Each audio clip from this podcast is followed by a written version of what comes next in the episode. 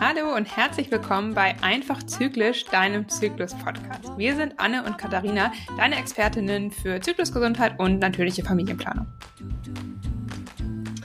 Heute ist eine ganz besondere Folge, denn wir haben uns überlegt, dass wir immer zum Staffelabschluss eine QA-Folge machen. Das heißt, dass wir die, all die Fragen, die per E-Mail oder per Instagram bei uns gelandet sind, einmal ähm, durchgehen und ein bisschen clustern in die Themen und dann beantworten. Und heute ist die letzte Folge für diese Staffel. Also wir machen dann vier Wochen Pause. Danach geht es erst wieder weiter. Und Katharina hat sich die Mühe gemacht, all eure Fragen durchzulesen und zu sammeln. Von daher, Katharina, ähm, was ist denn so die wichtigste Frage, mit der wir wir einsteigen wollen.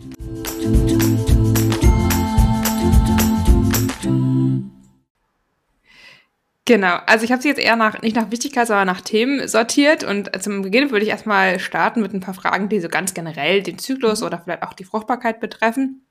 Und wir haben eine Mail bekommen äh, von einer Zuhörerin, die geschrieben hat, ihr habt gesagt, dass die Eizelle im Eileiter befruchtet wird, was auch richtig ist.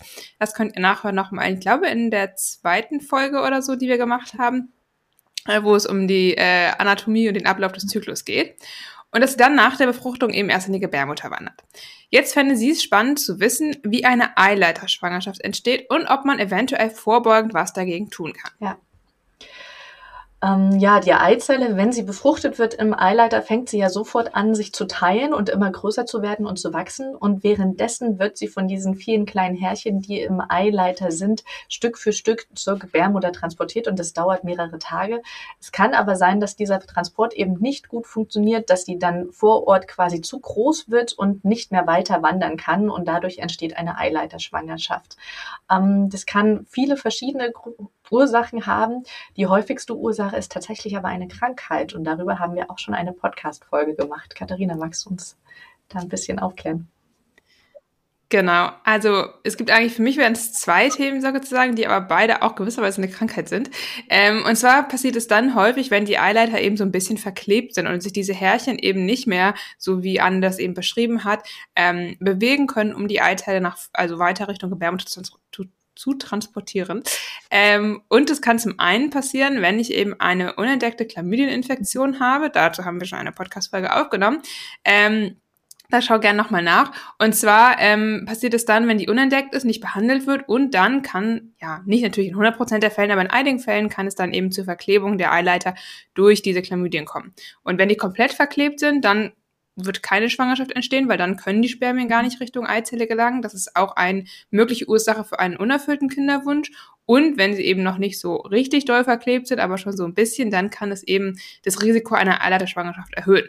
Und das Zweite, woran ich gedacht habe, ist eben Endometriose. Ähm, auch das kann eben dafür sorgen, dass in den Eileitern sich eben gebärmutterähnliche Schleimhaut bildet, die dann diesen Kanal verengt, beziehungsweise die ähm, ja, Beweglichkeit, sag ich mal, dieser kleinen Härchen einschränkt und auch dadurch steigt das Risiko für eine Eileiterschwangerschaft. Ja, genau. Die Frage ist ja jetzt, was kann ich konkret dagegen tun, damit die Wahrscheinlichkeit bei mir für eine Eileiterschwangerschaft gesenkt wird. Ähm, was Chlamydien angeht, da kannst du dir gerne einfach die Podcast-Folge von uns dazu anhören. Ähm, man kann vorbeugen, indem man sich eben vor dieser Krankheit schützt, indem man zum Beispiel Kondome benutzt oder sich testet, ob man diese Krankheit hat.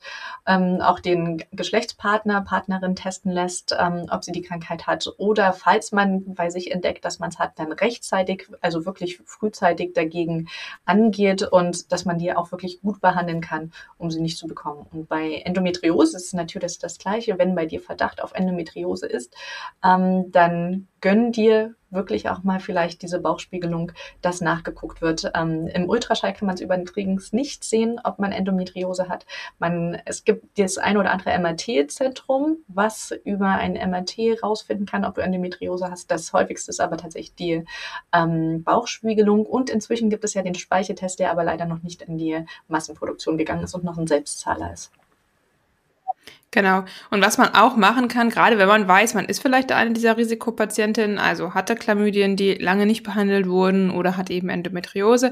Was beim Frauenarzt teilweise auch geht, ist eine Eileiter-Durchlässigkeitsprüfung. Da kann man schon mal so ein bisschen auch überprüfen, das ist nicht ganz so ein großer Eingriff wie jetzt eine Bauchspiegelung, ähm, schon mal ein bisschen prüfen, ob die durchlässig genug sind eben und um so schon mal für sich herauszufinden, ob da ein großes Risiko ist. Und ansonsten ja, kann ich nur noch mal appellieren, wenn du irgendwie das Gefühl hast, du könntest schwanger sein oder auch versuchst schwanger zu werden und auf einmal extreme Schmerzen bei dir spürst, Übelkeit, ähm, wirklich, dass es dir echt beschissen geht und das nicht, also wirklich mit Schmerzen auch geht das eigentlich in der Regel einher, mit richtig heftigen Schmerzen, dann auf jeden Fall sofort zum Arzt. Ähm, das passiert nicht in den ersten zwei, drei Wochen, weil, wie Anne schon gesagt hat, die Eizelle muss auch erstmal ein bisschen größer werden. Ähm, aber spätestens meistens so, ich glaube, sechste, achte, Woche irgendwie so fängt es an, dass man das wirklich dann auch spürt. Ähm, und da auf jeden Fall sofort zum Arzt auch vielleicht dann dein Bedenken sofort äußern, gerade auch wenn du vielleicht weißt, du bist in dem Bereich Risikopatient, dann sag ich mal, ähm, damit das dann rechtzeitig erkannt werden kann, weil das kann echt, echt gefährlich genau. werden. Und ansonsten kann dir natürlich NFP helfen, eine Schwangerschaft zu entdecken und dann auch rechtzeitig zur Arzt oder Ärztin zu gehen, um zu gucken, ob sich die Schwangerschaft auch wirklich in der Gebärmutter eingenistet hat. Ja, das ist auch ein guter Hinweis. Sehr gut. Ich glaube, dann haben wir die erste Frage schon mal abgehandelt. Ähm, die nächste Frage, die auch noch etwas allgemeiner ist. Wir hatten ja mal eine ähm, Folge auch zum Thema Blutung im Zyklus gemacht und da haben wir auch über die sogenannte Eisprungsblutung gesprochen. Und hier war jetzt die Frage, wie häufig sowas vorkommt.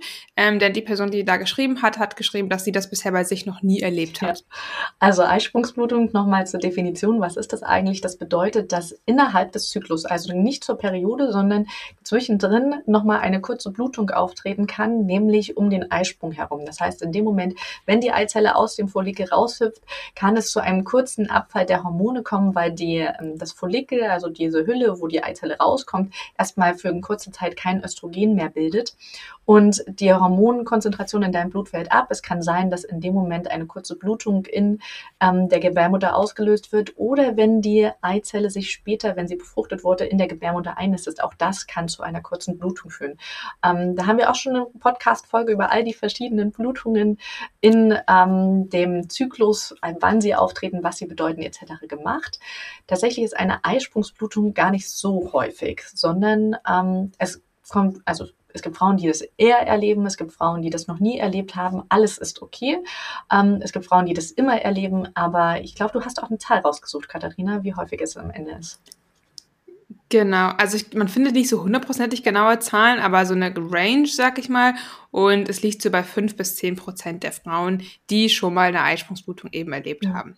Und das sieht man schon, ist jetzt keine besonders hohe Zahl. Das heißt, wenn du das noch nie gehabt hast, gar kein Problem. Ich persönlich hatte auch noch nie eine. Ich weiß nicht, Anne, wie sieht es bei dir aus? Auch nicht. Nee. Also, ich sag mal so, es ist überhaupt nicht schlimm, wenn du sie nicht hast, wie gesagt. Und wenn sie vorkommt bei dir, ist es aber eben auch nicht dramatisch. Also, es hat medizinisch keine Bewandtnis. Genau. Es ist nur, falls du zum Beispiel einen Kinderwunsch hast, ähm, ein, für dich ein hochfruchtbares Zeichen, was dir sagt, dass jetzt gerade ähm, wirklich eine sehr hohe Wahrscheinlichkeit ist, schwanger zu werden, beziehungsweise falls es die Einnisblutung ist, dann könnte es ein Zeichen sein, dass du erfolgreich warst. Genau. So, wir haben noch eine weitere Frage zur Richtung Blutung, beziehungsweise gleich zwei sogar eigentlich. Blutung ist immer ein wichtiges Thema. Obwohl ich ja eigentlich Fan davon wäre, wenn wir den Eisprung mehr ins, ins Zentrum rücken. Ähm, aber die nächste kombiniert so ein bisschen beides eigentlich. Kann man anhand der Blutung erkennen, ob man einen Eisprung hatte? Möchtest du gleich deine Antwort dazu geben? Kann ich gerne direkt darauf antworten. Ähm, nein, das kann man leider nicht. Also es gibt, ich sag mal, es gibt Indikatoren, woran man vielleicht merken kann, dass kein Eisprung stattgefunden hat. Aber umgekehrt, dass man eine Blutung hat und daraus schließen kann, dass ein Eisprung stattgefunden hat, das geht auf gar keinen Fall. Ähm, woran kann man erkennen, dass man vielleicht eher keinen Eisprung hatte? Wenn man eben wirklich nur eine Schmierblutung hat, eine ganz leichte, die vielleicht nur ein bisschen bräunlich ist, also keine richtige Periode, dann deutet es eher so ein bisschen darauf hin, dass es eine sogenannte Abbruchsblutung ist, also dass eben der Körper den Versuch eines Eisprungs abgebrochen hat und das kann durch den Hormonabfall auch dann wieder zu einer leichten Blutung eben kommen, äh, die dann aber eben keine richtige Periode ist. Das kann man auch wieder mit NFP natürlich herausfinden. Sowieso, ob ein Eisprung stattgefunden hat oder nicht, kann man am besten durchs Messen der Temperatur ähm, erkennen. Aber ansonsten, wenn ich jetzt eine für mich normal starke Blutung habe, ähm, weiß ich nicht so hundertprozentig, ob davor ein Eisprung stattgefunden hat oder genau. nicht. Es kursiert ja auch immer noch so ein kleiner Mythos, dass die Eizelle dann mit der Menstruation ausgeschieden wird. Die unbefruchtete, so ist es tatsächlich auch nicht, sondern die Eizelle, die nicht befruchtet wird, die löst sich vor Ort im Eileiter auf. Also ähm, Gerichtsmediziner, Medizinerinnen können dann bei der Obduktion auch tatsächlich sehen, dass der Eileiter da vor Ort ein bisschen vernarbt ist und quasi zählen, wie viele Eisprünge die Frau hatte. Total spannend. Ähm, und die Eizelle, die nicht befruchtet wird, wird niemals in der Gebärmutter landen. Die wird also auch mit der Menstruation nicht ausgeschieden. Ähm, man muss aber auch dazu sagen, dass ungefähr ein Drittel der, oder zwei Drittel, warte mal, andersrum. Ein Drittel der befruchteten Eizellen schaffen es nur zu einer Schwangerschaft, so rum. Das heißt, mhm. zwei Drittel aller befruchteten Eizellen werden auch wieder ausgeschieden mit der Menstruation. Ähm, das könntest du daran merken, dass es eine deutlich intensivere Blutung ist, als du es gewohnt bist, ähm, dass vielleicht auch deutlich mehr Gewebe drin ist, als du es sonst von dir gewohnt bist, dass sie ein bisschen später kam, als du dachtest, also dass vielleicht auch die Lutealphase von Eisprung bis zur Menstruation ungewöhnlich lang war, ein paar Tage länger gedauert hat. Ähm, Genau, und dass du vielleicht vorher schon so typische Schwangerschaftszeichen wie schmerzende Brüste hattest, ähm, mhm. überempfindliche Brustwarzen etc. Das könnten Zeichen dafür sein, dass in der Menstruation auch mit einer befruchtete Eizelle abgegangen ist. Genau. Wobei man dazu sagen muss, dass spannende Brüste auch nicht immer ein Schwangerschaftsanzeichen sein müssen, weil ich habe sie zum Beispiel auch immer eigentlich immer eine Lutealphase und ich war bisher nicht schwanger. ähm, aber ja, natürlich, es kann ein Zeichen sein, gerade wenn man es vielleicht normalerweise sonst nie hat, ähm, ist das was, wo man dann vielleicht mal hellhörig wird und mal darauf achten kann. Genau. Genau, sehr gut. Also anhand der Blutung können wir nicht sehen, ob ein Eisprung stattgefunden hat. Da müssen wir wirklich die Temperatur messen, um das sicher zu bestätigen. Genau, ja. Punkt. Die nächste Frage, ich mache vielleicht die Zyklusfragen einfach durch, dann kannst du nachher bei den anderen Kategorien die Frage stellen. Ähm, die geht auch nochmal um die Blutung, wie gesagt. Wann ist die Periode wirklich vorbei? Also, wenn ich noch Schmierblutung habe oder nur meine rote Blutung? Hm, ja, der Frage vorangelagert ist ja eigentlich auch die Frage, wann beginnt eigentlich die Periode? Ja, viele erleben ja auch erstmals schon Tröpfelchen oder Schmierblutungen, braune Flecken in ihrem Ausfluss im Zervixschleim und irgendwann dann ein paar Tage später kommt tatsächlich das richtige erste rote Blut. Ähm, dazu sollte man auch sagen, zu einer gesunden Menstruation es, gehört es auch, dass ich mindestens an einem Tag mal rotes Blut sehe. Ähm, und man sagt auch, dass die Menstruation an dem Tag startet und damit auch der Zyklus an dem Tag startet, wo ich zum ersten Mal wirklich fließendes rotes Blut Blut habe. Also alles andere gehört noch zu Schmierblutungen, zu dem Zyklus vorher, zu der Lutealphase, in dem Moment, wo es rot wird. Ähm, und ich sage, es fließt und es hat das, die typische Stärke, die ich auch gewohnt bin, kann ich sagen, das ist jetzt Start meiner Menstruation und damit auch Start meines Zyklus. Und ähnlich würde ich auch mit ähm, dem Ende eigentlich der Periode gehen, wobei es da ein bisschen schwieriger ist, weil manche Frauen erleben es auch, dass gerade so der dritte Zyklustag, da ist nochmal irgendwie nichts oder nur Schmierblutung oder nur bräunlich und dann kommt noch mal ein roter Schub. Ähm, völlig normal bedeutet kein hormonelle Disbalancen oder sowas. Das ist einfach, dass die Gebärmutter dann eine kurze Pause macht, weil das für sie auch anstrengend ist und dann noch mal loslegt.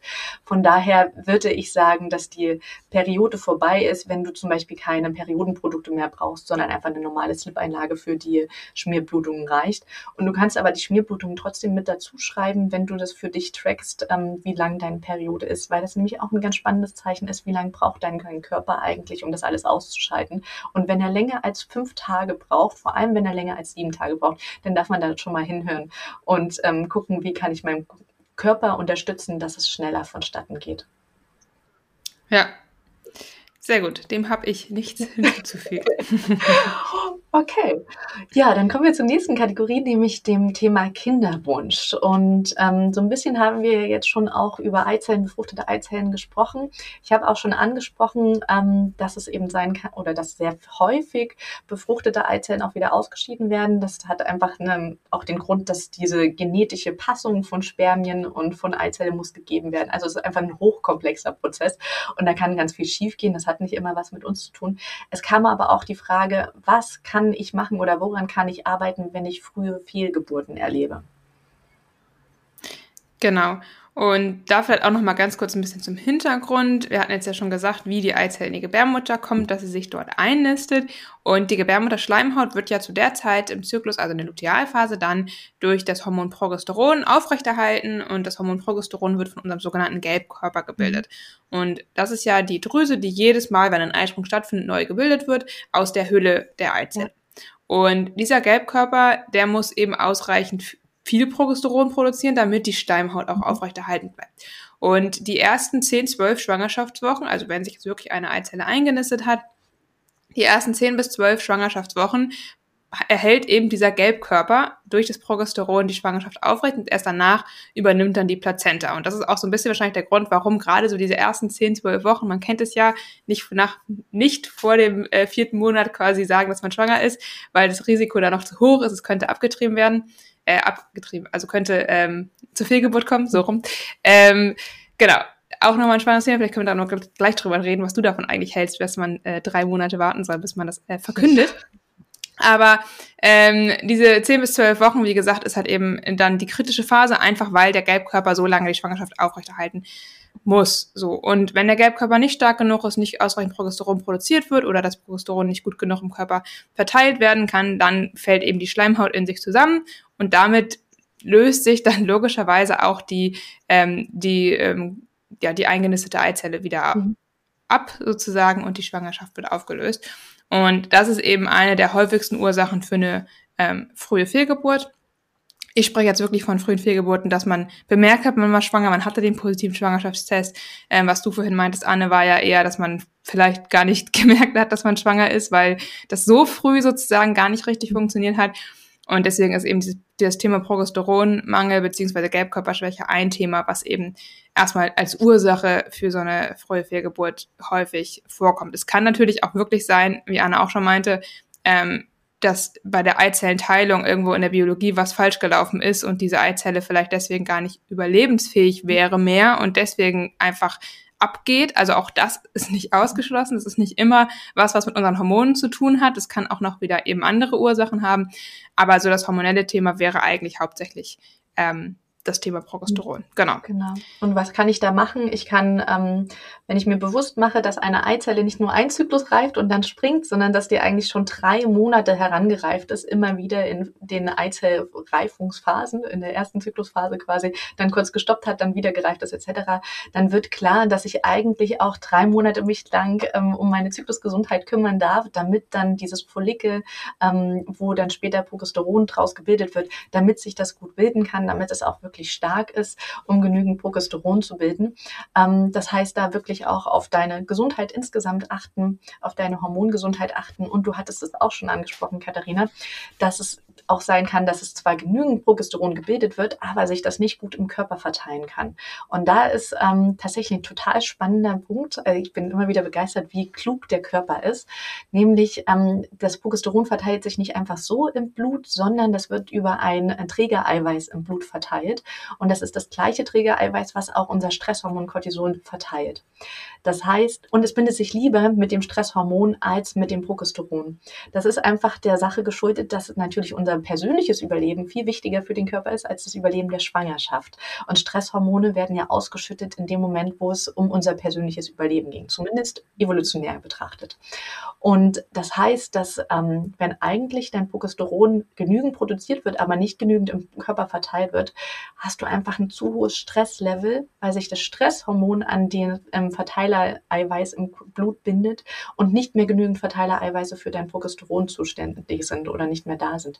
Von daher achte wirklich in dieser Zeit darauf, wie kannst du deinen Stress gut beantworten. Über Mentalübungen, über Entsp Entspannungsübungen, spazieren gehen. Guck einfach, wo du wirklich ausmisten kannst. Vielleicht auch körperlich mehr ähm, immer wieder in die Ruhe gehen und andere Stressoren. Also mhm. wir hatten es ja, glaube ich, auch schon mal angesprochen ähm, in dem Nebennieren. Podcast mhm. in der Folge, was alles so Stress für deinen Körper eigentlich ist. Ja, Nährstoffmangel ist ein Stress, ähm, Hungern ist ein Stress, zu wenig Schlaf oder schlechte Qual Schlafqualität. All das schüttet Stresshormone aus. Also guck einfach, wie viel du davon reduzieren kannst, um dem Progesteron auch die Möglichkeit zu geben, zu wirken. Genau. Und vielleicht da auch nochmal zu, weil ich ähm, auch jetzt angefangen habe, so ein bisschen einige von meinen äh, schneller Schwangerkursteilnehmerinnen zu coachen im Bereich Gelbkörperschwäche beziehungsweise Progesteronmangel, weil die eben auch ähm, ja gar nicht erst schwanger geworden sind teilweise, weil sie eben so extreme Schmierblutung vor der Periode hatten, ähm, so dass man daran schon erkannt hat, zum Beispiel, dass eben da ein Progesteronmangel vorliegt. Und ähm, da war jetzt viel das Thema wirklich auch exzessiver Sport. Mhm also auch Leistungssport muss man auch vorsichtig sein. Eben auch das ist eben eine dieser Stressoren, die ich gerne noch mal ganz kurz ergänzen würde.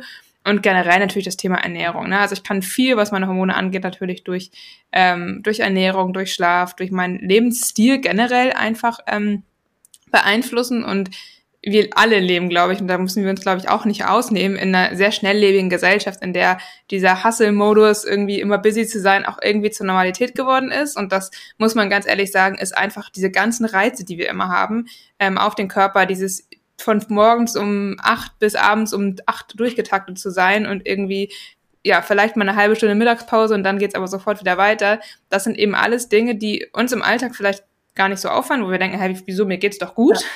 Äh, ja, aber auch nur, weil dein Körper das eben kompensiert. Und diese Kompensation ist eben, ist eben Stress und Aufwand und dadurch kann es eben zulasten unserer Hormongesundheit ja. gehen. Genau. Ja, man denkt ja immer, man gewöhnt sich an den Stress und wir merken es dann nur nicht mhm. mehr bewusst, aber für deinen Körper, der gewöhnt sich eben nicht dran. Der hat sich nur durch mehr Stresshormone oder weil die Schilddrüse oder die Nebenniere anfängt, dann eben mehr Stresshormone zu bilden. Dadurch hat er sich dran gewöhnt, in Anführungsstrichen, aber für deine Hormongesundheit und vor allem für deine Zyklusgesundheit ist es langfristig eben trotzdem nicht in Ordnung. Genau. Genau. Ja. Okay, Gut. Vielleicht noch ein, eine Sache möchte ich gerade noch ganz kurz ergänzen, weil du hast es gerade eben noch mal ganz kurz angesprochen und vielleicht ist das noch nicht klar genug geworden. Ähm, jetzt um nicht um hormonelle Ursachen geht es jetzt hier, sondern wieder um eher ähm, genetische Sachen. Und zwar ist es ja auch so, dass der Körper ähm, oder dass gewisse Abwehrmechanismen wirken mhm. können, wenn sich die Eizelle einnistet. Das heißt, auch da, und das passiert jetzt nicht sonderlich häufig, aber wenn man jetzt gemerkt, man hat sehr viel frühe Fehlgeburten, aber hormonell ist eigentlich alles in Ordnung und man hat das vielleicht auch schon über einen längeren Zeitraum abgeklärt, ähm, dann kann es manchmal sein, dass auch da irgendwo die Immunreaktion mhm. des weiblichen Körpers dann zu extrem ist und die Eizelle deswegen wieder abgestoßen wird. Und da bin ich jetzt keine Expertin für, muss ich ganz ehrlich sagen, aber das ist nur ein Thema, wo man sich auch nochmal sonst schlau machen könnte, ob da, ähm, ja, wie gesagt, wenn man alles andere wirklich sicher abgeklärt hat und das eigentlich alles passt, ähm, was eben eine Ur mögliche Ursache sein mhm. kann, ähm, dass man viel frühe Fehlgeburten hat, aber auch das ist meiner Wissens nach etwas, das in Kinderwunschkliniken dann ähm, auch auf dem Schirm ist. Ja, genau. Okay. Ähm, zum Kinderwunsch muss ich ja auch die Pille erstmal absetzen, wenn ich sie denn vorher genommen habe. Und dazu passend auch die nächste Frage, nämlich ähm, ist mein Körper nach der Einnahme von bioidentischen Progesteron gleich beeinflusst wie von der Pille? Genau, und da haben wir jetzt leider keine weiteren Informationen dazu. Ähm, bioidentisches Progesteron ist ja meistens etwas, was man sich eincremt auf den Unterarm.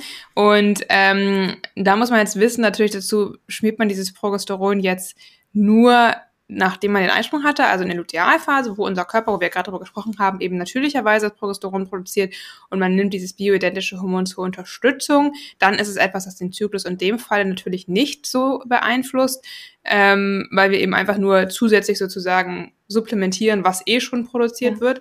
Mm, auch da ist natürlich auch wieder die Frage, wenn wir zu viel Stress haben und auch die bioidenischen Hormone nicht ankommen, dann bringt auch das natürlich wieder gewisserweise nicht den unbedingt gewünschten Effekt.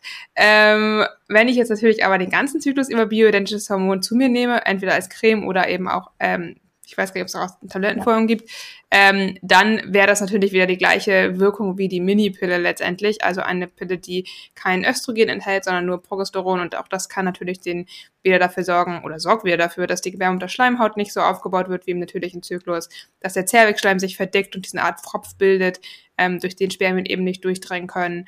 Ähm, kann auch einen Eisprung verhindern. Ich denke, da kommt es ein bisschen auf das ähm, äh, Level an Progesteron an, was wir eben dazu uns nehmen, an die äh, Höhe. Ah, diese Dosierung, jetzt habe ich das Wort gefunden.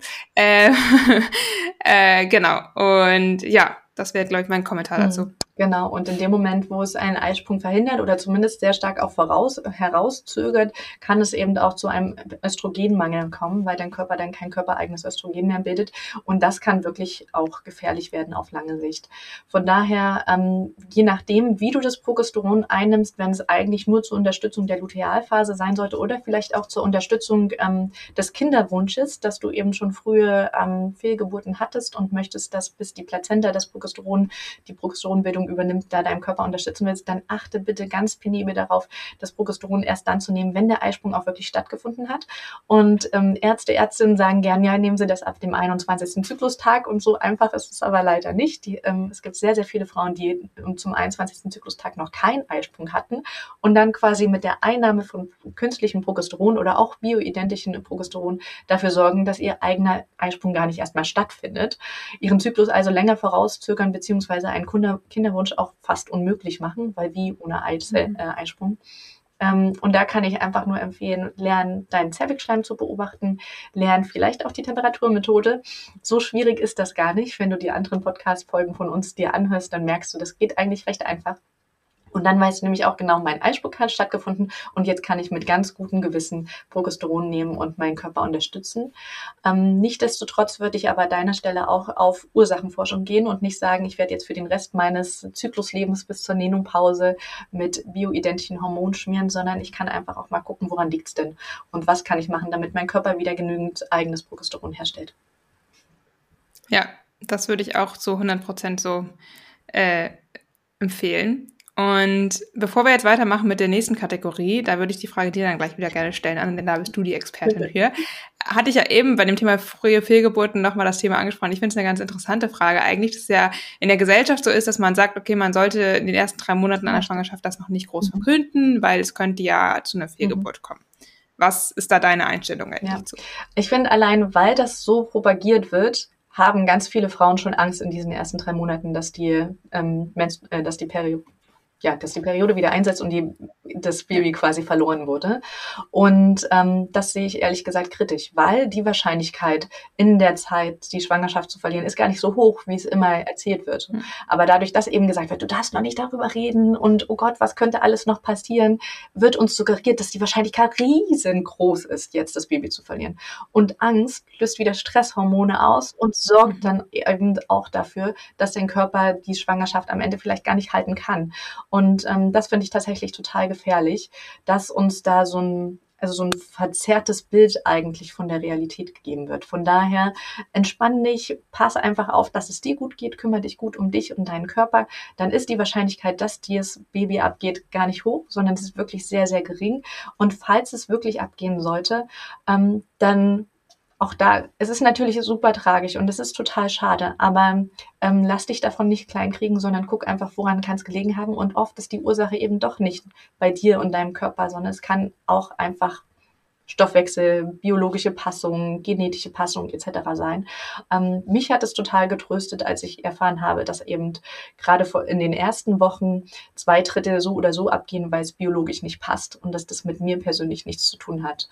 Und vielleicht helfen dir da die Statistiken. Und ansonsten, du kannst es so schnell erzählen und so vielen Menschen erzählen, wie du willst. Du kannst dir aber auch so viel Zeit lassen, wie du willst. Das ist ganz persönlich. Ja, ähm, sehe ich tatsächlich ziemlich ähnlich. Ähm, ich finde es auch so ein bisschen, man, das suggeriert auch, dass man sich in den ersten Monaten noch nicht so freuen ja, darf stimmt. eigentlich, mhm. weil man das Gefühl hat, okay, ja, es könnte ja, ne, ich darf ich mich jetzt schon freuen. Das finde ich auch super schade, ja. weil natürlich kannst du dich freuen. Und ja, es ist natürlich super, super traurig und ähm, auch völlig in Ordnung, dann zu trauern, wenn man eine Fehlgeburt hat. Aber genau das finde ich ist ja auch was, wenn man jetzt sagt, nee, in den ersten drei Monaten darf man es nicht erzählen. Und natürlich ist man traurig, wenn es dann trotz, also wenn man es dann eine Fehlgeburt erlebt.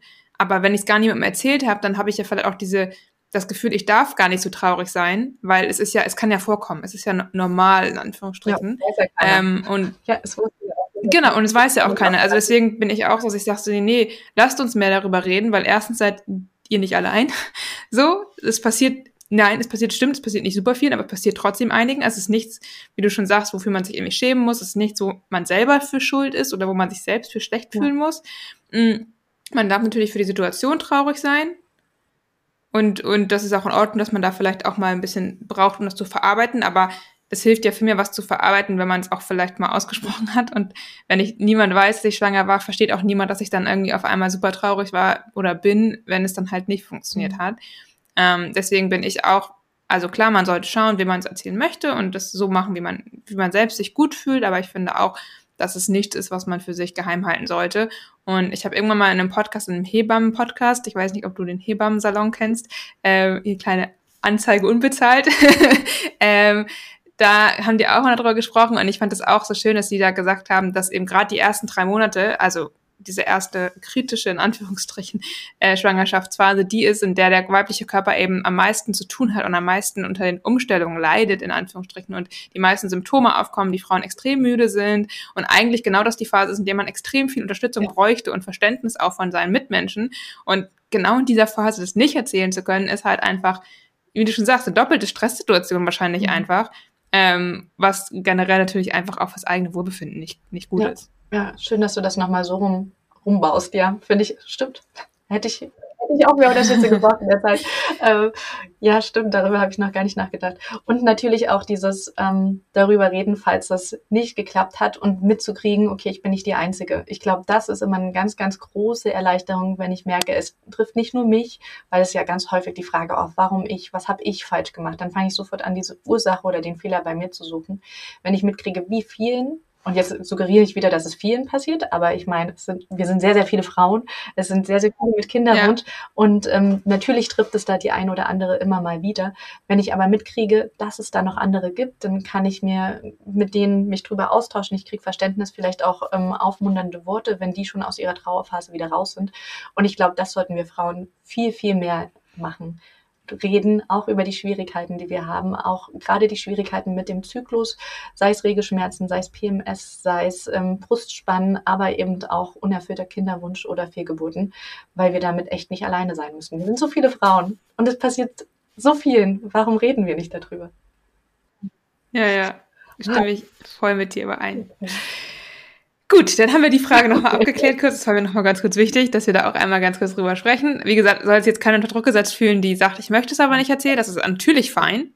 Ähm, aber es ist auch völlig in Ordnung, wenn du es erzählst und dich darüber freust. Und wenn dann Leute dir doof kommen und sagen, ah, warum erzählst du das denn jetzt schon? Jetzt, ich sag mal so, eine Fehlgeburt wird nicht ausgelöst dadurch, dass man es seinen Freunden erzählt. so. Ähm, ja. Dann nächstes Thema. ähm, wie gesagt, da bist du eher die Expertin für, deswegen frage ich dich da nochmal zu, äh, wie kann ich meinen Körper vor und während der Periode hm. unterstützen? Ein paar Sachen haben wir jetzt, glaube ich, auch schon angesprochen, gerade was auch ähm, Kinderwunsch und Fehlgeburt anging. Ähm, am besten eigentlich, indem du anfängst, auf dich selbst zu hören und zu gucken, wie geht's dir denn eigentlich? Dich mehrmals am Tag fragst, hm, wie fühle ich mich gerade, worauf habe ich gerade wirklich Lust und was, worauf habe ich eigentlich gerade gar keine Lust. Und ähm, die meisten unterschätzen, wie anstrengend eigentlich die Lutealphase, also die Phase vor der Menstruation für den Körper ist, wo eine erhöhte Körpertemperatur bewerkstelligt werden müsste. Ähm, und das heißt, ein höherer Grundumsatz, höherer Stoffwechsel, ähm, die Gebärmutterschleimhaut wird ähm, nochmal intensiv umgebaut, Nährstoffe eingelagert. Das ist für den Körper einfach anstrengend. Und wenn ich in dieser Zeit trotzdem Höchstleistung von mir verlange und mich wundere, warum bin ich eigentlich so viel müde, mir trotzdem nicht mehr Schlaf gönne, dann ist das Raubbau eigentlich am Ende am eigenen Körper. Also mein Körper muss in der Zeit mehr leisten, mein Körper muss auch während der Menstruation viel leisten. Ja, die Menstruation ist auch anstrengend, die Gebärmutter bewegt sich die ganze Zeit, was sie sonst nicht so häufig tut. Es ist wie ein Marathonlauf über mehrere Tage. Wir haben einen Blutverlust. Äderchen, die geplatzt sind, müssen wieder geschlossen werden. Das ist quasi wie eine innere Wunde. Das ist auch für den Körper anstrengend. Und wenn du jetzt eine OP hättest, würde man auch niemand davon sagen, da sagen, ja, sofort danach wieder so tun, als als wenn nichts sei. Ähm, am besten äh, trotzdem Sport machen, wie es uns in der Werbung immer von OB, Always, was auch immer ähm, gezeigt wird. Niemanden zeigen, dass du gerade deine Tage hast. Ähm, ich finde das tatsächlich ein bisschen fatal, weil es total ignoriert, wie anstrengend das für den Körper ist. Aber es soll auch nicht heißen, dass alle jetzt ähm, total die Füße hochhalten und Arme hochhalten und ich mache gar nichts mehr, ich mache jetzt nur noch Urlaub in dieser Zeit. Ähm, wenn es dir gut geht, kannst du gerne so weitermachen. Wenn du merkst, du bist müde, du kriegst Stimmungsschwankungen, ähm, massiven Leistungsabfall und du kannst dich nur noch mit Süßigkeiten oder Kaffee wach halten, ähm, dann ist das wirklich ein Zeichen von deinem Körper. Er braucht eine Pause. Wenn es dir gut geht, mach so weiter, wie es wie es gerade passt, ja. Und da ist es wirklich jede Frau erlebt den Zyklus anders, jede Frau erlebt die Menstruation anders. Wir haben es, glaube ich, hier im Podcast auch schon öfter mal mitgekriegt, dass du ganz andere ähm, Symptome auch hast und ganz anders mit deinem Zyklus umgeht als ich. Und das ist auch völlig okay. Von daher gibt es nicht den perfekten Ratschlag, sondern der oder der perfekte Ratschlag ist eigentlich, fang an, auf dich selbst zu hören und in dich reinzuhören und dir dann auch zu gönnen, was du, worauf du Lust hast. Ja, das würde ich auch so sehen und vielleicht nochmal als Ergänzung, weil wir vorhin ja schon gesagt haben, dass die Eireifung zum Beispiel über mehrere Zyklen hinweg stattfindet. Auch hier ist es natürlich etwas, es reicht nicht, wenn ich nur in den fünf Tagen vor meiner Periode und die zwei Tage meiner Periode oder die fünf Tage meiner Periode mich um mich kümmere, sondern ich sollte das den gesamten Zyklus übertun, also eigentlich immer. Denn das, was ich nachher während, also kurz vor der Periode oder auch während der Periode erlebe, ist immer darauf zurückzuschließen, wie ich auch vorher mich um mich gekümmert habe. Also wenn ich extrem Stress hatte, auch vor meinem Eisprung zum Beispiel, dann kann es sich auch eben vor meiner nächsten, vor meiner Periode wieder auswirken oder eben auch während der Periode. Ja. Also es ist etwas, wir sollten uns generell besser um uns kümmern und mehr auf unsere Intuition hören. Wie du schon sagst, auch ja uns das geben, wonach uns gerade ist und uns viel öfter auch fragen, was wir gerade wirklich eigentlich brauchen und mhm, wollen. Ja. ja, Zyklusgesundheit baut einfach aufeinander auf und ist irgendwie nichts kurzfristiges, sondern was langfristiges. Und wenn man rein biologisch sich das anschaut, dann ist das die Blutung auch das Finale vom vorherigen Zyklus. Die ist zwar zeitgleich mit dem Start vom nächsten Zyklus, mit der nächsten Eizellreifung, aber die Blutung selbst ist das Finale. Und ich sage auch immer ganz gerne, sie ist eigentlich auch die Quittung, die du kriegst für all das, was du vorher im Zyklus gemacht hast. Und wenn du dich ähm, im ganzen Zyklus nicht ordentlich um dich gekümmert hast und zwei Tage Tage vor der Menstruation sagst, oh Mist, ich müsste jetzt mal schnell, da ist halt eigentlich dann Hopfen und Malz schon verloren, wie man so schön sagt. Also die Hormondisbalancen waren vielleicht schon da, haben schon die Gebärmutterschleimhaut auf eine bestimmte Art und Weise ähm, gebildet, wie sie schwer abzubluten ist. Deine, äh, deine Gebärmutter ist vielleicht schon verkrampft und das kriegst du nicht mehr in den letzten Tagen los, genau. Wenn du aber mitkriegst, dass du da wirklich starke Beschwerden hast, dann kannst du gerne auf meiner Webseite den kostenloses E-Book in zehn Schritten zu einer schmerzfreien Periode runterladen und seit neuestem gibt es da auch einen kostenlosen Videotraining mit dazu. Ähm, ich würde sagen, den Link stellen wir einfach in die Show Notes drunter. Genau. Auf jeden Fall. Gut, dann haben wir das Thema auch und jetzt haben wir noch ein Thema auf der Liste, ähm, das Thema NFP. Da haben wir ja schon öfter mal drüber gesprochen. Natürlich Familienplanung findest du auch einige Folgen schon mhm. dazu. Und hier haben wir eine erste Frage bekommen. Langsamer Temperaturanstieg über zwei, drei Tage. Ist das mhm. okay? Ja, der Temperaturanstieg zeigt ja, dass das Progesteron in deinem Körper zum Wirken kommt. Das heißt, dass der Eisprung stattgefunden hat. Das ist also immer ein gutes Zeichen, wenn du einen Eisprung in deinem Zyklus hattest. Ähm, wie lang oder wie schnell der ansteigt, das ist tatsächlich von Frau zu Frau unterschiedlich, darf auch von Zyklus zu unter Zyklus unterschiedlich sein. Wir haben ja heute schon viel darüber geredet, wie das Progesteron wirken kann, was dagegen spricht, dass es sich überhaupt gar nicht erst im Körper verteilen kann, etc. Ähm, und im Vorgespräch haben wir schon wieder festgestellt, dass unsere Zyklen da auch total unterschiedlich ticken, weil bei mir ist es wirklich von einem Tag auf den anderen springt die Temperatur hoch und ich weiß sofort, ah, sehr hohe Wahrscheinlichkeit, dass jetzt mein Eisprung ist. Ich habe aber auch eine Lutealphase von fast 16 16 Tagen, was recht außergewöhnlich lang ist, würde ich sagen. Und ähm, Katharina, wie sieht es da bei dir aus? Ja, genau. Also meine Lutealphase ist nur so nur in Anführungsstrichen 12, 13 Tage lang. Also ich liege da ziemlich genau in dem Bereich der Mehrheit. Und bei mir steigt sie auch eher langsamer an. Also ich habe, ich hatte auch schon, glaube ich, insgesamt vielleicht so zwei Zyklen, wo wirklich von einem auf den anderen Tag die um 0,2 Grad angestiegen ist. Also diese zwei Kästchen, von denen man ja immer mhm. spricht. Aber generell ist das bei mir nicht die Regel, sondern die Regel ist wirklich, dass ich einen Anstieg habe. Manchmal um 0,1, 0,15 Grad, würde ich mal sagen, ist meistens der erste Tag, der zweite dann ähnlich, vielleicht ein bisschen höher und der dritte liegt bei mir tatsächlich meistens diese zwei Kästchen, also 0,2 Grad über der Hilfslinie, aber auch nicht immer. Ich hatte, ich würde sagen, ich hatte vielleicht so 10% der Zyklen, wo ich auch mal eine Ausnahmeregel anwenden musste. Ähm, aber generell greift bei mir eigentlich immer diese Basisregel schon. Äh, aber wie gesagt, es ist kein sprunghafter Anstieg, auf gar keinen Fall, sondern eher eben ja, relativ so, dass er am dritten Tag dann meistens eben diese zwei Kästchen erst drüber liegt. Und das ist vollkommen in Ordnung. Also ich sage immer, solange man eben nach diesem Regelwerk auswerten kann und bestätigen kann, dass der Eisprung stattgefunden hat, hat das auch tatsächlich keine medizinische Aussagekraft jetzt. Also daraus kann man zum Beispiel nicht schließen, ob jetzt der Progesteron, ob man Progesteronmangel hat oder ob viel oder wenig Progesteron vorhanden ist. Das hat damit einfach gar nichts genau, zu tun. Genau, jeder Körper tickt da ein bisschen anders. Und für diejenigen, die jetzt mit den Auswerte- und Ausnahmeregeln nicht so viel anfangen kann, ähm, es gibt quasi drei Regeln, wie wir sagen, der Temperaturanstieg bestätigt einen Eisprung und ist jetzt nicht wegen ähm, Störfaktoren. Dazu haben wir auch noch mal eine Podcast-Folge.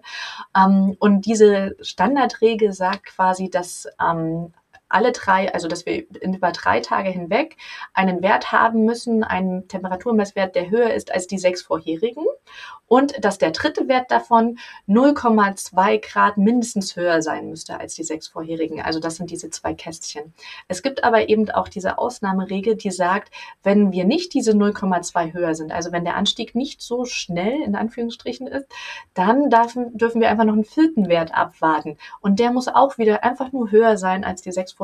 Da müssen wir keine 0,2 irgendwas äh, erreicht haben. Und das zeigt ja auch, dass wenn wir schon eine Ausnahmeregel im Standardwerk von ähm, der symptothermalen Methode da drin haben, dass das auch tatsächlich immer mal wieder vorkommt und dass das auch total in Ordnung ist, wenn wir einen ganz langsamen Temperaturanstieg haben. Genau. An der Stelle vielleicht nochmal, weil ich die Frage auch schon häufiger bekommen habe, ob die Höhe der Temperaturhochlage eine Aussagekraft hat darüber, wie viel Progesteron produziert wird. Und da haben äh, Studien gezeigt, dass das keine Korrelation gibt. Also nur weil die Temperaturhochlage in der zweiten Zyklusphase dann deutlich höher ist als vielleicht bei anderen oder deutlich niedriger ist, hat das keine Aussagekraft, dass jetzt viel oder wenig Progesteron produziert genau. wird. Jeder Körper reagiert einfach anders auf die Hormonmengen. Mhm, genau. Ja, die Lutealphase ist vor allem die Länge einfach interessant. Wie lang ist es von erster höhere Messung bis zum Start der Menstruation? Das sagt mir, ob ich wirklich eine Gelbkörperschwäche habe und dann noch so andere ähm, Anzeichen wie zum Beispiel viel Zwischenblutung, häufige Schmierblutung etc., die auf einen Progesteronmangel deuten können. Genau. Okay. Gut, dann haben wir neulich erst, äh, vor noch gar nicht allzu langer Zeit, lass mich überlegen, müsste zwei Folgen her sein, über den Muttermund gesprochen äh, oder den Gebärmutterhals, wie der sich im Zyklus verändert. Denn das ist ja ein Körperzeichen, das wir anstelle des Zervixschleims auch als Östrogenmarker nutzen können. Und da wurden wir von einer Hörerin darum gebeten, noch einmal in dieser Folge vielleicht zusammenzufassen, äh, wie sich denn der Muttermund jetzt im Laufe des Zyklus verändert. Ich glaube, wir haben in der Folge schon sehr viel darüber gesprochen, aber eher so generell und vielleicht nicht einmal komplett den Ablauf äh, durchlaufen. Deswegen würde ich sagen, machen wir das doch jetzt noch einfach mal. Genau. Ich würde jetzt einmal mit Zyklustag 1 anfangen. Zyklustag 1 ist ja quasi Start meiner Menstruation. Und damit die Menstruation ablaufen kann, muss der Muttermund auch geöffnet sein. Das heißt, der Muttermund ist ja der Übergang von der Gebärmutter in die Vagina. Und da fließt natürlich durch dieses Tor auch die Menstruation ab. Das heißt, während der Periode ist der Muttermund geöffnet. Und wenn er geöffnet ist, ist er meistens auch weich. Also so weich wie ein eine entspannte Unterlippe, sagt man eigentlich. Wenn die Menstruation vorbei ist, ähm, sind wir erstmal in einer unfruchtbaren Phase mit relativ niedrigen Östrogenlevel in unserem Blut.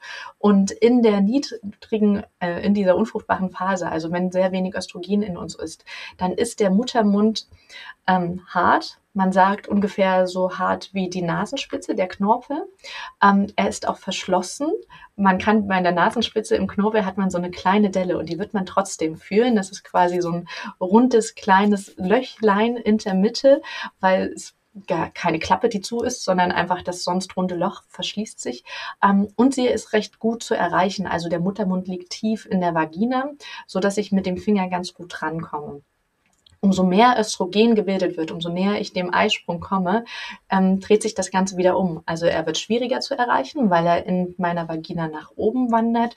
Er wird wieder weicher, so wie die Unterlippe, und er öffnet sich. Das heißt, dieses kleine Pünktchen in der Mitte wird immer größer. Und kaum ist der Eisprung ähm, vorbei und ähm, das Östrogen fällt wieder ab, ist es wieder andersrum. Das heißt, in der Lutealphase wird er wieder fest, geschlossen, leichter zu erreichen und kurz vor der Menstruation fängt er wieder an, sich zu öffnen sodass er quasi zweimal im Zyklus ähm, offen ist und äh, weich und zweimal im Zyklus hart und geschlossen.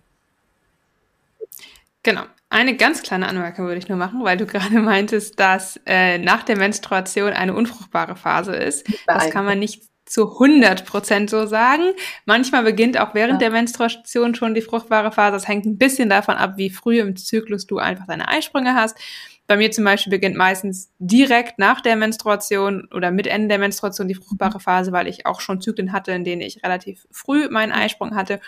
Ähm, deswegen bei mir wäre es dann eher so, dass ich eben, dass der Muttermund sich zwar schon noch mal schließt, so schon, ähm, aber das ist trotzdem schon ein bisschen eine fruchtbare Phase, auf die ich achten muss, weil er dann häufig schon ein Stück höher sitzt sozusagen wieder in der Vagina und auch diese Lageveränderung ist schon ein Zeichen davon, dass eben Östrogen produziert wurde. Das bedeutet nicht immer, dass alles sozusagen gleichzeitig stattfinden muss. Aber die Tendenz ist eben genauso, wie Anne das gerade beschrieben hat. Genau. Super. Okay. Und dann hatten wir noch eine Frage zu PCOS, also das polyzystische Ovar-Syndrom und NFP, also ob ich da NFP trotzdem anwenden kann. Vielleicht hilft es mir ja auch in dieser Phase.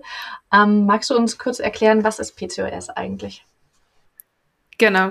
Also das polyzystische Ovarian-Syndrom ist letztendlich, ja, wie bei vielen Syndromen, eine Kategorisierung von Symptomen, die zusammengefasst wurden.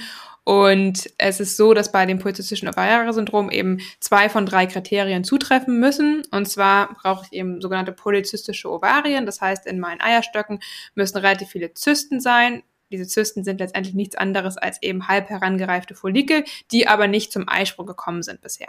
Ähm, das ist einer der Kriterien für PCOS. Das nächste ist erhöhte ähm, Androgene, also erhöhte männliche Hormone im Blut und eine sehr lange ausbleibende Periode oder eine über längeren Zeitraum ausbleibende Periode. Und zwei von diesen drei Kriterien müssen eben zutreffen, damit PCOS diagnostiziert wird. Ich bin da, muss ich sagen, ein bisschen kritisch, weil es gibt auch andere Dinge, wie zum Beispiel eine hypothalamische Amenorrhoe, die ähnliche ähm, Kriterien erfüllt, aber die jetzt nicht unbedingt PCOS ist. Da muss man so ein bisschen gucken. Wie bei vielen Syndromen, wie gesagt, ist es eben eine Zusammenfassung von Symptomen unterschiedlichen Ursprungs teilweise.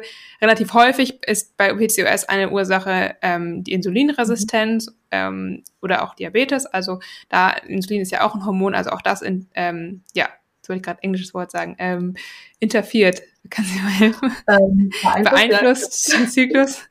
ähm, genau. Und das ist eine sehr, sehr häufige Ursache ähm, für, für PCOS oder dahinterliegende Ursache für PCOS. Aber es kann eben auch andere Sachen sein. Also einige erleben das auch zum Beispiel direkt nach dem Absetzen hormoneller Verhütung oder der Pille. Ähm, hatte ich damals auch die Diagnose zwischenzeitlich. Dann, wie gesagt, auch eine hypothalamische Amenorrhoe, also eine durch Stress bedingte ähm, ausbleibende Periode. Da haben wir auch schon mal drüber gesprochen. So ein bisschen sorgt eben, kann eben dafür sorgen, dass wir eben diese PCOS ähm, Symptome haben oder beziehungsweise die Diagnose gestellt wird. Und da ist jetzt eben die Frage, genau, wie verträgt sich das mit NFP? Und generell ist es bei PCOS eben, wenn man jetzt diese Kriterien erfüllt, habe ich ja schon gesagt, kann es sein, dass eben über einen längeren Zeitraum keine Periode einsetzt. Und solange keine Periode kommt, habe ich eben auch keinen Eisprung. Also beziehungsweise ich habe den Eisprung häufig vor der Periode, aber ähm, wenn ich eben sehr lange keine habe, dann hatte ich in der Zeit auch lange keinen Eisprung. Und das ist eigentlich charakteristisch für PCOS, mhm. dass eben die Eiszyklen sehr lang sind, sehr unregelmäßig, häufig auch ohne Eisprung, wirklich aber auch über Monate, also ne, lang meint jetzt nicht 40, 45 Tage, sondern häufig sogar wirklich 80 Tage oder sowas. Ja. Ähm, genau. Genau. Und NFP kann mir natürlich in dem Moment schon helfen. Oder vielleicht nochmal andersrum. Verhütung mit NFP könnte ähm, ein bisschen frustrierend sein, weil ich sehr lange Fruchtbarkeit annehmen muss, ähm, weil ja dadurch, dass viele Follikel in mir sind, habe ich ja auch ein gewisses Östrogenlevel in mir. Die Follikel bilden ja das Östrogen. Das heißt, es kann sein, dass ich immer mal wieder Fruchtbarkeitsanzeichen wie Zervixschleim merke. Ich muss also über eine lange Zeit Fruchtbarkeit annehmen, bis ich dann vielleicht mal das Glück habe, einen Eisprung dokumentieren zu können. Ähm, für die reine Verhütung kann es also ähm, frustrierend sein, weil ich sehr lange auch auf andere Verhütungsmittel zurückgreifen muss. Darüber haben wir auch schon eine Podcast-Folge. Was für Alternativen an Verhütungsmethoden habe ich eigentlich für die fruchtbare Phase? Ähm, wenn ich, äh, wenn es mir aber vor allem darum geht zu gucken, wie geht es eigentlich meinem Körper und vielleicht auch einen Kinderwunsch habe und deswegen wirklich wissen will, wann sind denn eigentlich meine Eisprünge? Habe ich überhaupt Eisprünge? Oder auch einfach, weil ich wissen will, wann kommt denn die nächste Menstruation? Wenn es so unregelmäßig ist, kann es ja sein, dass ich sonst von der überrascht werde. Da hilft NFP auf jeden Fall, weil ich dann nämlich das ist quasi meine einzige Möglichkeit rauszufinden, ob ich einen Eisprung habe, wann der war und von daher natürlich dann auch vorauszurechnen, wann die nächste Menstruation einsetzt. Genau. Und ich würde noch eine Sache so ein bisschen ergänzen. Oder gerade wenn ich PCOS habe, heißt es ja nicht, dass ich damit leben muss und nie wieder irgendwie einen etwas kürzeren Zyklus bekommen kann. Ähm, da hängt es natürlich dann wieder von der Ursache natürlich ab. Gerade bei Pille absetzen pendelt sich häufig von selber ein, beziehungsweise wenn nicht, liegt oft noch was anderes vor, wie zum Beispiel auch bei mir damals eher Richtung hypothalamische Amenorrhoe, also eben stressbedingte ähm, äh, ausbleibende Periode. Darüber habe ich ja auch schon mal gesprochen. Und wenn es jetzt eben diese eher insulinresistente oder Diabetes-induzierte, sag ich mal, PCOS-Form ist, dann ähm, hilft es eben auch da, über die Ernährung sehr, sehr viel zu machen und über das Thema Bewegung. Also auch da kann ich sehr an meinem Zyklus und an meiner Hormongesundheit trotzdem arbeiten, um meinen Zyklus etwas kürzer zu bekommen und damit dann vielleicht auch NFP zur Verhütung wieder anwenden zu können. Und in solchen Phasen, wenn ich gerade daran arbeite, kann NFP eben auch sehr hilfreich sein, um das als Kompass zu nutzen, um zu sehen, ob man in die richtige Richtung läuft. Also ob die Eisprünge jetzt früher kommen, wie sich das Zyklusmuster verändert. Also auch da kann NFP dann wieder sehr, sehr spannend sein und ein Tool, das eben auch hilft. Mhm, genau.